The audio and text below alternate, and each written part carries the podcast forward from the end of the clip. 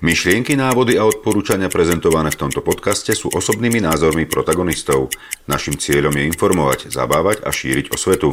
Zakonanie ovplyvnené našim podcastom neberieme žiadnu zodpovednosť. Svoj zdravotný stav vždy konzultujte so svojím ošetrujúcim lekárom. Ahoj, ja som Štafo. Ja som Boris. A vy počúvate prvý slovensko-český jachtársky podcast Povedz loď.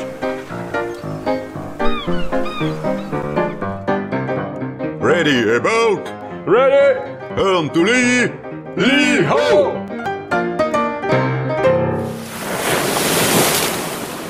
Ahoj, ahoj. Čaute, čaute, čaute. Vítame vás pri počúvaní ďalšej časti nášho podcastu. Povedz loď. Ja sa vám ospravedlňujem, vážení poslucháči, mám trošku zastretý hlas.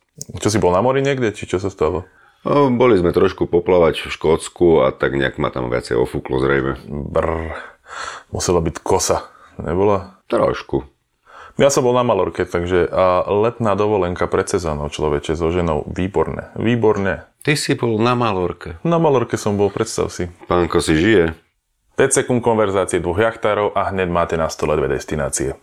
V našom podcaste sme si od prvých dielov postupne vysvetľovali, čo je to loď, kto je to kapitán, čo robiť a ako sa pripraviť a ako riešiť morskú chorobu, čo znamená zhoršené počasie na mori a ako vyzerá taký typický deň na plachetnici alebo na motorovom člne na dovolenke na lodi. Je čas na to, aby sme sa o destináciách trošku viacej porozprávali. Roman, ty, si bol teraz v tom Škótsku a to je taká trošku chladnejšia hej, záležitosť, by som povedal, a taká skorej pre tých advanced sailorov. Áno, taký bežný škótsky alebo britský sailor by s tebou moc nesúhlasil, lebo oni sú tam doma a majú to radi. Na druhú stranu, áno, do Škótska chodím veľmi rád práve preto, že sa tam dá výborne zasailovať v nejakom štandardnom silnejšom vetre. No ale v takýchto podmienkach sa dá sailovať nielen v Škótsku, napríklad na Balte. Máš tam celý ten e, archipelag okolo Štokholmu, Švédsko, Norsko, možno Estónsko, No, to sme v Škandinávii a to takisto bude asi také trošku studenšia sailovačka, ale destinácie dobré, myslím. Áno, všetko to tam je krásne, studenšie, ale krásne. Nie všetci to majú radi, 99,9%, alebo možno menej, neviem to odhadnúť, ľudí radšej ide na dovolenku na lodi do teplých oblastí, kde je teplá voda, kde sa môžu proste opalovať, e, užívať si to. E, neriešia až tak ten sailing riešia, neriešia. Každopádne na tej plachetnici je vždy dobré a sailovať sa dá takmer všade, kde je voda. A keby sme len to stredozemné more tak si prešli, tak od východu, či už ja neviem, Izrael, tam som ešte nebol, možno sa tam sailuje, nejaký Cyprus určite, Turecko, skvelá destinácia človeče. Cyprus, to ti poviem rovno, poznám ľudí, ktorí to tam majú oboplávané neboli zrovna nadšení s tým teda, že tých prístavov tam naozaj nie je veľa, je tam málo za to, kde sa dá nejako stráviť čas, ale skôr sa potom e, ťahajú smerom k tomu Turecku. Turecko, super, mne sa to veľmi páči, podľa mňa hit sezóny, skvelé miesto, dobré jedlo, všetko tak, ako má byť. Teplo, teplá voda, čistá voda, perfektné. Chorvátsko. Chorvátsko je klasika, absolútna klasika. Dostaneš sa tam autom, môžeš si zobrať čo chceš, môžeš si vybrať, vybrať miesto, kde vyštartuješ od, od Terstu, Taliansko, Slovinsko, celý Jadran je úžasný na sailing, pripravený, skvelé zázemie, veľa lodí na výber. Nenadarmo sa chorvátskému Jadranu hovorí Slovenské more. Je to naše more. Českí jachtári považujú toto more takisto za svoje České more. Také, také československé, no. Dohodneme sa nejako. Áno. Všetci jachtári majú radi Chorvátsko, je tam 80% proste ľudí, čo chodia jachtiť, tak chodia do Chorvátska. Uzavrieme. Poďme ďalej na západ. Taliansko. Taliansko skvelé. Ty si hovoril niečo o východnom pobreží, že sa aj tam dá, ale na to tam nejako moc neláka. Mal som možnosť tam niekoľko prístavov si prezrieť, oboplávať ich. Je to tam také pličie, nie je to tam moc členité, na nejaké kotvenia to tam nie je. Mm, tie mestečka, čo sú tam, sú také klasické, obstarožné, talianské, s nejakým vínom, s klasickou talianskou kultúrou. Ale ako náhle sa dostaneš na západ Talianska, to je už iná káva. Tyrenské more. Ja som tam takisto zažil pár preplavieb, ale celé od LB, Korziky, čo je Francúzska, ale dajme tomu, že to patrí k tomu, Sardínia, potom južnejšie okolo Neapolu, Capri, Ischia, keď hovorím o tých veľkých, a Sicília, skvelé miesta na sailing. Okolo celej Sicílie sa dá nádherne sailovať. Je to už náročnejší jachting, už to nie pre úplne začiatočníkov na plachetniciach. V každom prípade mm, sú tam nádherné miesta, nádherné výzvy urobiť trip napríklad na Etnu, je veľmi známa, známa destinácia. Mm, na západe Sicílie máš tam e, Favignanu, na severe nejaké Lipary s činnými sopkami, je tam čo vidieť. Aby sme nezabudli, určite Malta meka jachtárov. Celá valeta je plná jacht, či už motorových, alebo plachetníc. Je to zase len spôsobené tým, že naozaj tam vie ten vietor e, fúkať e, takým spôsobom, že ten človek si na plachetnici užije. Keď ideme na západ, tak tam máme Španielsko a či už pobrežie alebo Baleári, skvelé miesto na sailing. Môžeš si vybrať. Menorka, Malorka, Ibiza. Napríklad Španieli majú ale jednu špecifickú destináciu a to sú Kanárske ostrovy, ktoré sú už v Atlantiku, sú časťou Makronézie. Mnohí to ešte vôbec ani nepočuli, že niečo také existuje, ale tam patria všetky tie Atlantické ostrovy do toho, hej? Azory, to sme spomínali, ty sa tam teraz chystáš, Madeira a Kapverdy. Áno, presne tak. Možno sme trošku skoro ešte vybehli z toho stredozemného mora. Zabudli sme spomenúť južné pobrežie Francúzska, No, to je áno, to, to, to, samozrejme, Côte d'Azur. Francúzska riviera. Áno. Keď sa dostaneš okolo Gibraltáru, tam máš už portugalské pobrežie mm-hmm. za Gibraltárom. Veľmi pekná destinácia, nie veľmi vyhľadávaná jachtármi, lebo je náročná, s tým teda, že je to už vlastne Atlantik, ale sú tam krásne prostredia a je to už pred viac menej jachtárov, ktorí nejazdia čátrové lode, ale vlastné lode. No a dostanú sa pekne okolo Pirenejského polostrova, okolo celého Portugalska až zase do Španielska a to je už Atlantické Španielsko, až Francúzsko, zase uh, Bretaň, hej, veľmi známa oblasť na jachtenie a tak ďalej. Meka offshore jachtingu. Áno, presne tak. Odtiaľ sú najlepší jachtári, ktorí zvládajú s výbornými výsledkami všetky tie obrovské závody, ako bolo Ocean Race a tak ďalej. A netreba ani zabudnúť potom na Channel Islands, ktoré sú britské a zároveň nie sú britské a sú veľmi blízko francúzského pobrežia s najväčšími tidal ranges, alebo ako to povedať. To je ten rozdiel vo výške hladiny pri prílive a odlive. Ne, bavíme sa aj o 12 metroch a tam to naozaj, že tečie a je to veľmi špecifická destinácia. No Európa toho poskytuje naozaj, že veľa. A čo taká exotika? No, O, jedno si už spomenul, Kanárske ostrovy. No, je to trošku tým, exotika, hej, to je pravda. To už je exotika pre bežného stredoeurópskeho jachtára. Kaperdy, jak by smet, a Azory, jak by smet. Všade sa dajú nejakým spôsobom požičať aj čartrové lode, pokiaľ človek nemá možnosť použiť svoju loď. No a môže sa dostať až na druhú stranu Atlantiku, do Karibiku. No to je pecka. Zavoláme si do podcastu nejakého človeka, ktorý sa tam veľmi dobre vyzná a vytipuje nám nejaké miesta, kam by sa človek, ktorý sa rozhodne do Karibiku ísť, určite mal pozrieť. Áno, súhlasím s tebou. Karibik je téma na to urobiť samostatný diel podcastu. Topky medzi exotickými destináciami sú podľa mňa ostrovy francúzskej Polynézie. To, to bez, bez pardónu určite áno. Thajsko takisto nezaostáva, ale musím povedať, že to Turecko trošku vyzerá ako Thajsko, keď sa tam plavíš, odporúčam. Ale napríklad také Seychely. Ľudia majú radi. Nie je to až tak ďaleko a je to nádherné. Áno, a od e, kamarátov, ja som ešte nebol na Seychelloch, a od kamarátov, ktorí tam už boli, e, som sa dozvedel, že Seychely sú super destinácia, pokiaľ človek má rád morskú kuchyňu. A nie preto, že by tam bolo veľa reštaurácií, ale preto, že hodíš, chytíš, vyťahneš, zarežeš, upečeš a zješ. Nie je to tam žiaden problém. Romana, to, že by to ty hovoríš človek, ktorý ešte v živote nechytil rybu na lodi, tak to je... Nerúhaj sa, mám za sebou jedného 7-kilového túňaka. Tak teda gratulujem. Dobre, vráťme sa do Stredomoria. Ospravedlňujem sa. Ospravedlňujem sa. Vráťme sa do Stredomoria. Moja najlibling destinácia je Grécko. Z jednoduchého dôvodu. Grécko poskytuje jachtárom všetko, čo správny jachtár chce a potrebuje mať k životu. Čistá voda, slnko, vietor, obrovský priestor na možnosti realizovať sa, výborná kuchyňa, Zväčša super ľudia, väčšinou super ľudia, ja teda Grekov mám rád. No a nie je to tak ďaleko. Je to naozaj, že blízko. Dve hodiny letu a keď to tak zrátame aj s tým, že cesta na letisko a cesta z letisko, ja si myslím, že do 5 hodín sedíš na lodi. Áno. Čo je oveľa rýchlejšie ako do Chorvátska, aj keď všetci hovoria, že tam môžem ísť autom. Ale naozaj mám to vyskúšané. Idem z domu, ak mám dobre nastavený let, nemešká, prídem, vystúpim na letisku, tam ťa ovalí to teplo v tých Atenách a si povieš, že ježiš, už som tu.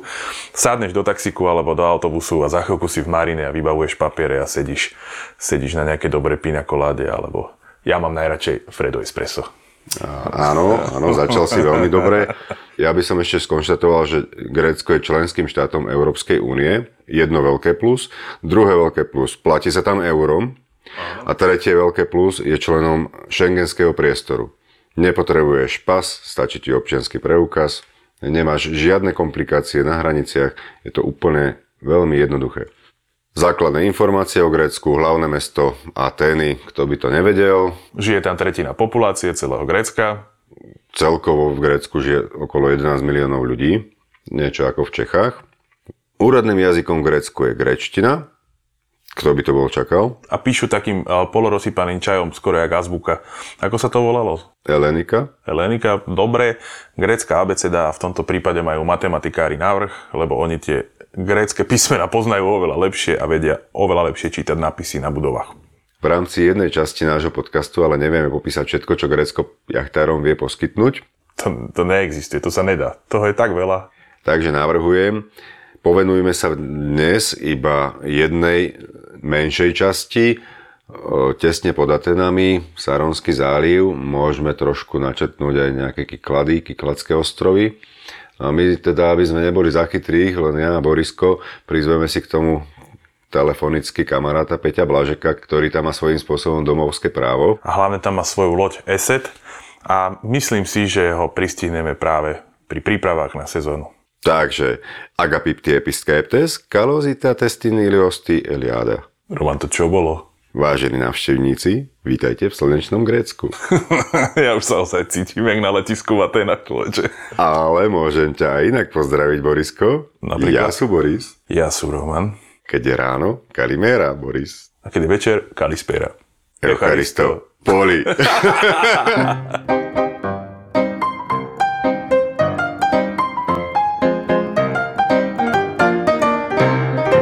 Nazdar Peťo, rád ťa počujem. Ahoj Peťo, pozdravujeme. Ahoj, ahoj hoši, nazdar. Kde si, prosím ťa, typujem, že niekde v Grécku na plachetnici sa člapkáš. Trefil si to úplně přesně, jako tradičně jsem tady na své lodi, jsem v Saronském zálavě v Korfosu a e, v podstatě už od ledna e, se tady trápím s opravama lodě, takže jsem tady jako tradičně každý jaro. Sezóna mi začíná až v dubnu, takže jste mi našli za navigačním stolkem a jsem tady a těším se na vás. Grecké vody sú obrovské. Máš tam e, na západe Jonské more, na východe Egejské more, strašne veľa ostrovov, všetkého možného. Tvoja obľúbená oblasť je? Alebo povedzme, že oblasť, ktorej sa najviacej plávíš. Mm, tak, no, asi jste to řekli velmi dobře, protože to Řecko je tak obrovský, že myslím si, že není v silách nikoho proplout neřekl bych, že vš, ne proplout všechno, ale naštít všechny ostrovy, to si myslím, že je třeba uh, věc pro, na, na celý život a myslím si, že ani pak nikdo nemůže říct, že byl úplně na, každý, na každém šutru, který tady existuje, protože těch ostrovů jsou tisíce. Takže to, co mě se týče, tak eh, jak jsem říkal, jsem mám základnu na Korfosu, což je nedaleko Korintu, takže mluvíme o moři Egejském, v podstatě 120 km od Aten, ale jedná se o ten záliv, který v podstatě od, od Aten sahá uh, kolem Peloponézu někam, někam na, na, na jich k Monemvási. Ani ne, vlastně to už přeháním, protože tam už je Argolský záliv.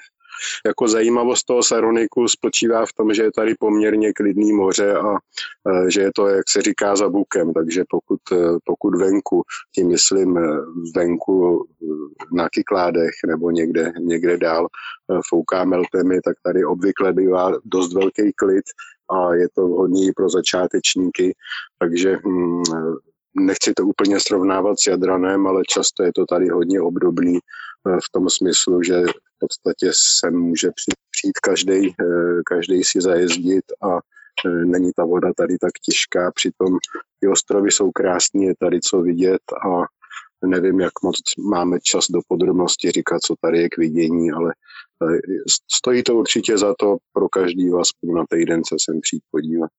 Ty si pred chvíľou spomenul pojem Meltemy.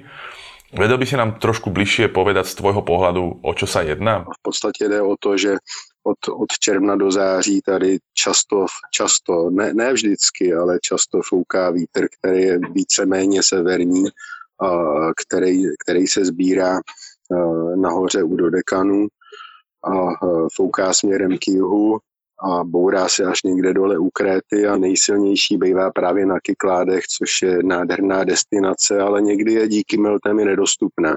A nebo je dostupná, ale svým způsobem musí člověk k tomu přistupovat s respektem a opatrností a vědět to, co půjde a plout tak, aby eh, to bylo pořád bezpečné, což je pro nás pro všechny číslo jedna. Ako to ja poznám, Meltemi nie je spojené s nejakou oblačnosťou alebo s nejakými prehánkami, ale ten vietor a vlny, ktoré vzniknú pri kykladoch môžu dosahovať 3, 3,5 metra a to už veľmi, je veľmi nepríjemné pre neskúsených ľudí. Hej.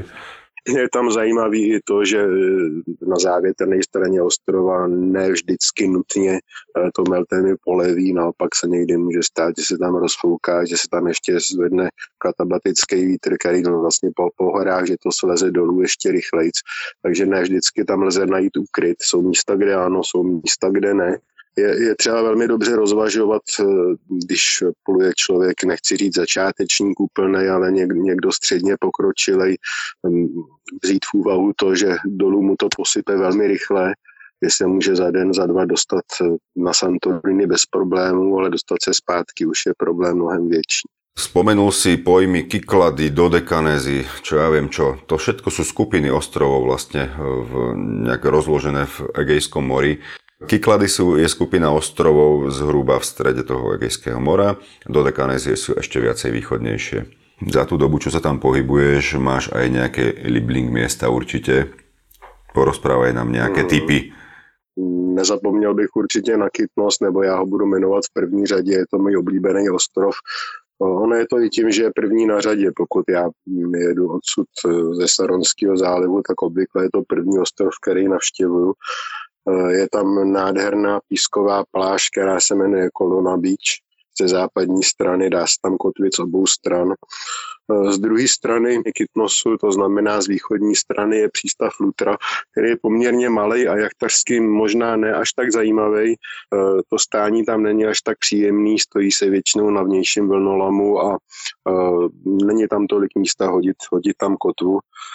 Eh, ale což je tam zajímavé, jsou termální prameny, takže to je možná zajímavá věc pro posádku, že se tam můžu vykoupat. Je tam takový bazén, kde, kde ústí eh, hodně, hodně teplá voda a míchá se s mořskou a většinou se tam cechtají lidi s velkou oblibou. Je to krásné místo. Eh, na, na Kytnosu na jihu jsou zase místa, které jsou úplně opuštění. Oni nejsou, nejsou popsaný v pilotu, takže tam jsou zátoky, kde se nechá pobejvat, neříkám v červenci, v srpnu, to je plno všude, ale v červnu, v září.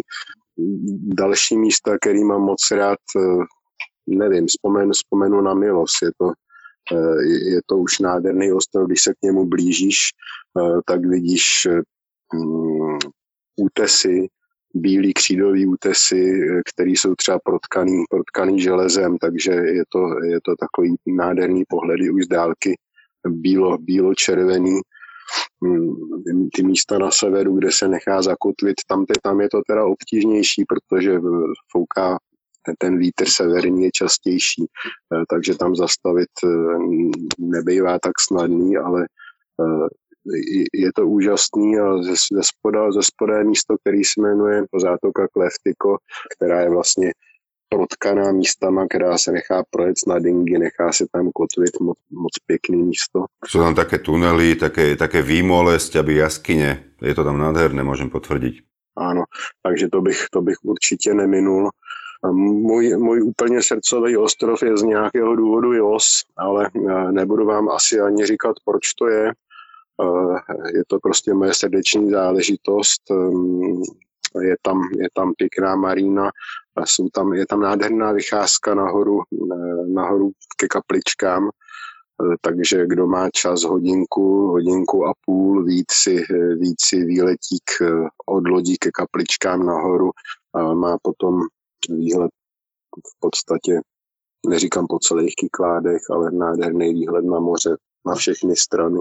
Ještě, ještě bych chtěl zmínit, a teď, teď mi to vypadlo, takže, takže, mi, takže mi pomožte, ten, ten malinký ostrůvek, který je plný, plný antických antických Delos. Delos, ano. Delos je nádherný místo, ale eh, je lepší jet tam mimo sezónu, protože jako během sezóny tam bývá plno. Pokud tam přijedete v říjnu, tak máte malinký ostrůvek naplněný antickýma památkama. Kdo to má rád, tak určitě neminout.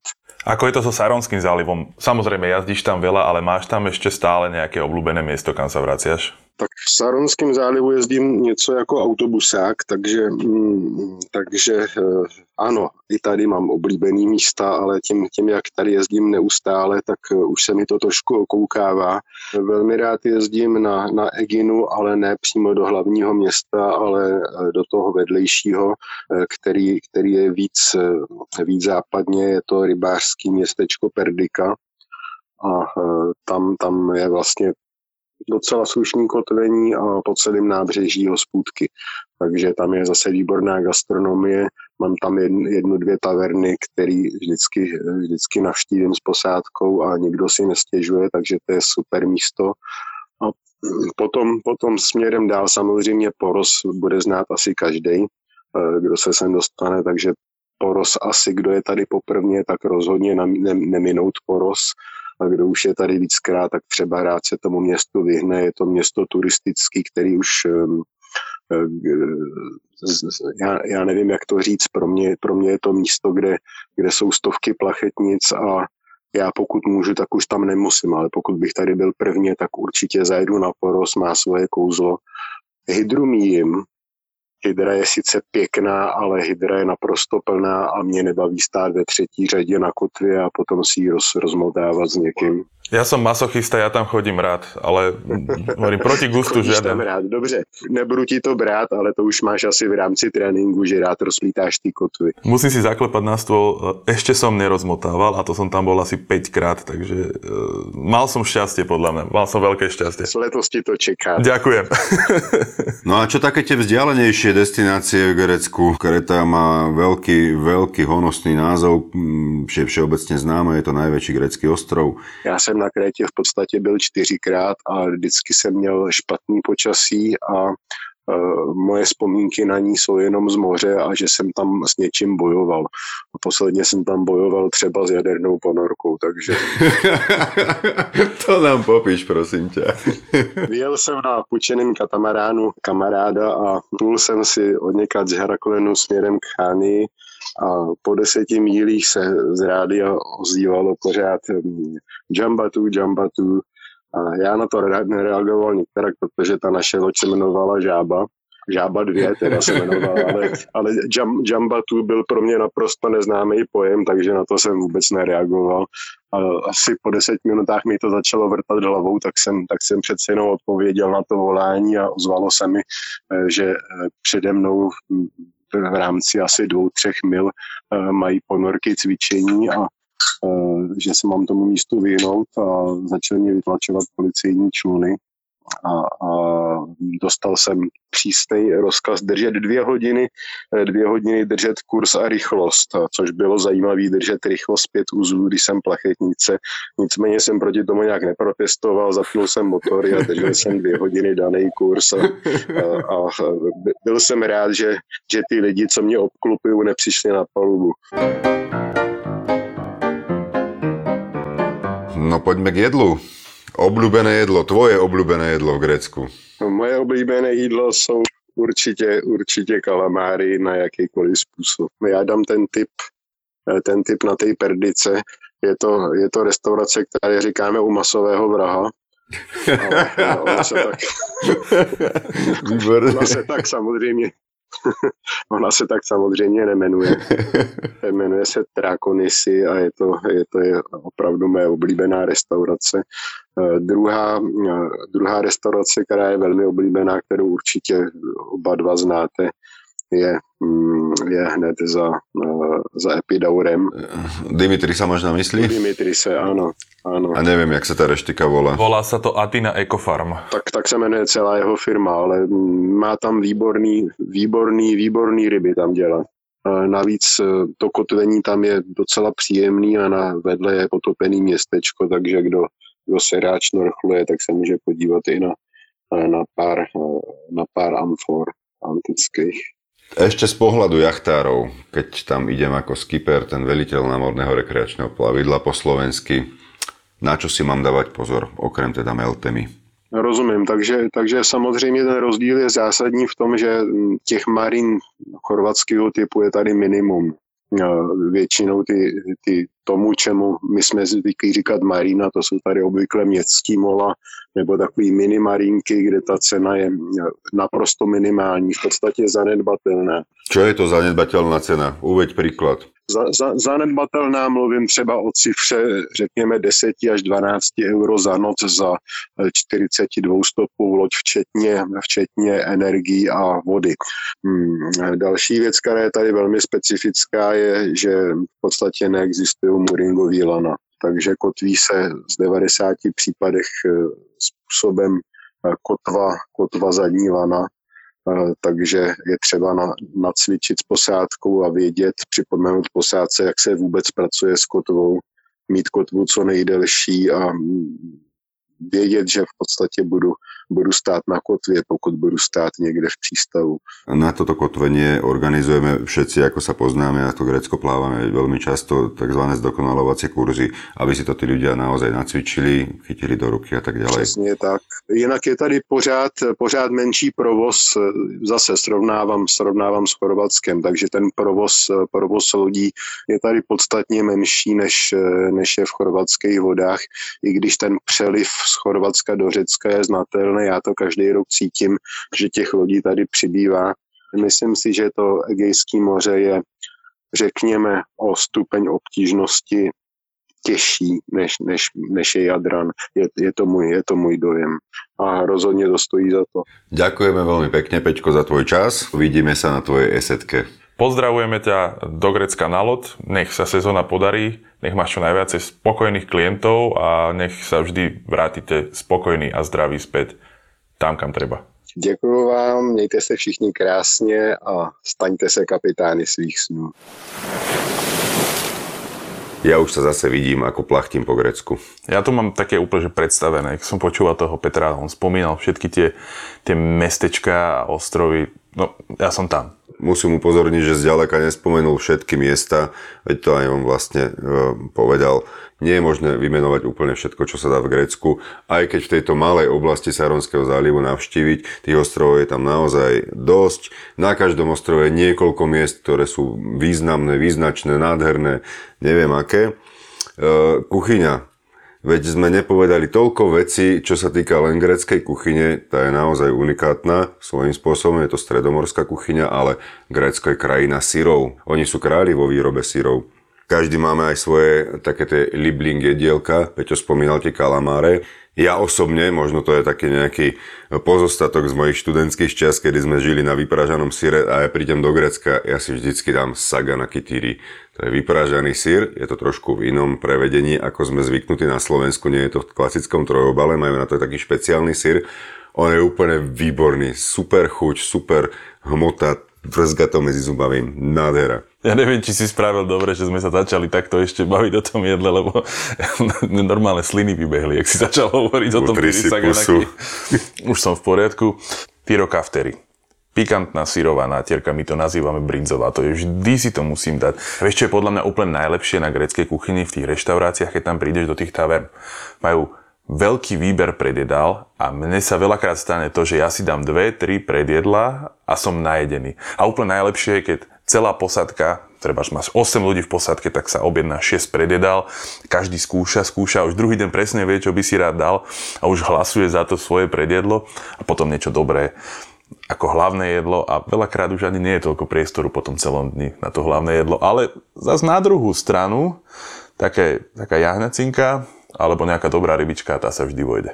Jahňacinka to je taký grécky štandard, ale prídeš do Lutry na ostrove Kytnos, Tuto Lutru spomínal aj Peter. A tam sa dá v reštaurácii objednať, že kozľacina, normálna grillovaná kozľacina, to široko ďaleko som nevidel, to tie je dobrota. Kde máš tie podbradníky? Začína mať celkom problém. No, sme v Grécku. Grécky šalát, absolútna klasika. Neoplatí sa objednávať si, že feta sír a šalát, treba si dať grécky šalát a na vrchu každého toho šťavnatého šalátu sa nachádza ten plátok také tej fakt, že najlepšie fety, ktorú môžeš dostať. To je iná feta, ako sa dá u nás kúpiť v obchode. Fakt, že je to grécka vymňauknutá feta a všade kopec oregana. Či už je to čerstvé, natrhané divé oregano alebo sušené, vždycky je to oregano všade. V šaláte, na mese, všade je oregano. A ja môžem aj tie baklažanové veci. No, tak týmto baklažanom si ma neohoril, ale vieš, čo sú gigantes? No povedz. To sú také tie veľké švábové fazule a tá fazula je v paradajkovej omáčke. Toto je jedno z predediel. Výborná vec, to sa, to keď zješ zrovna pred nejakým tým grillovaným meskom, potom s tým meskom máš problém, kde ho dostaneš a len ti trčí z uší. Tak ako ja som teba neočaril s baklažanom, ty si ma moc so fazulou neočaril, ale jedna vec, a to máme podľa mňa spoločné, grecké víno. Vinári hovoria, že grecké víno nie je najlepšie, ale za mňa to ľahké víno sedí k všetkému a v tých teplotách okolo 30-35 stupňov nie je nič lepšie ako si dať deci gréckého vína. Ja ako nevínkar to môžem potvrdiť, tiež si rád dám deci, 2 deci e, dobrého vínka za ktoroukoľvek rybkou alebo inou morskou potvorou v gréckej reštaurácii v taverne. Saronský záliv a Kyklady sú skvelou a naozaj dostupnou destináciou a každému odporúčame, aby si to aspoň raz v živote vyskúšal na vlastnej koži, aká je grecká pohostinnosť, aká úžasná je grecká voda. A nebojte sa, aj keď je to o stupeň obťažnejšie plávanie ako napríklad v Chorvátsku, ten stupienok je naozaj maličký a dá sa to naozaj veľmi jednoducho naučiť ja s Boriskom vieme v tom pomôcť. Pýtajte sa nás, napíšte nám prostredníctvom webovej stránky, máme tam formulárik, kľudne nám položte akúkoľvek otázku týkajúcu sa Grécka, nie len Grécka, týkajúcu sa akejkoľvek problematiky v oblasti jachtingu. Jedného dňa ti vaše otázky pozbierame, vydáme čisto podcastovú časť, kde vám budeme odpovedať na tieto otázky. Bude to sranda. Na budúce sa porozprávame o tom, ako vnímajú plavu na plachetnici deti, ale hlavne ich rodičia. No a na čo si dať pozor? Prečo sa dovolenke na lodi s deťmi naozaj netreba vyhýbať a báť sa toho?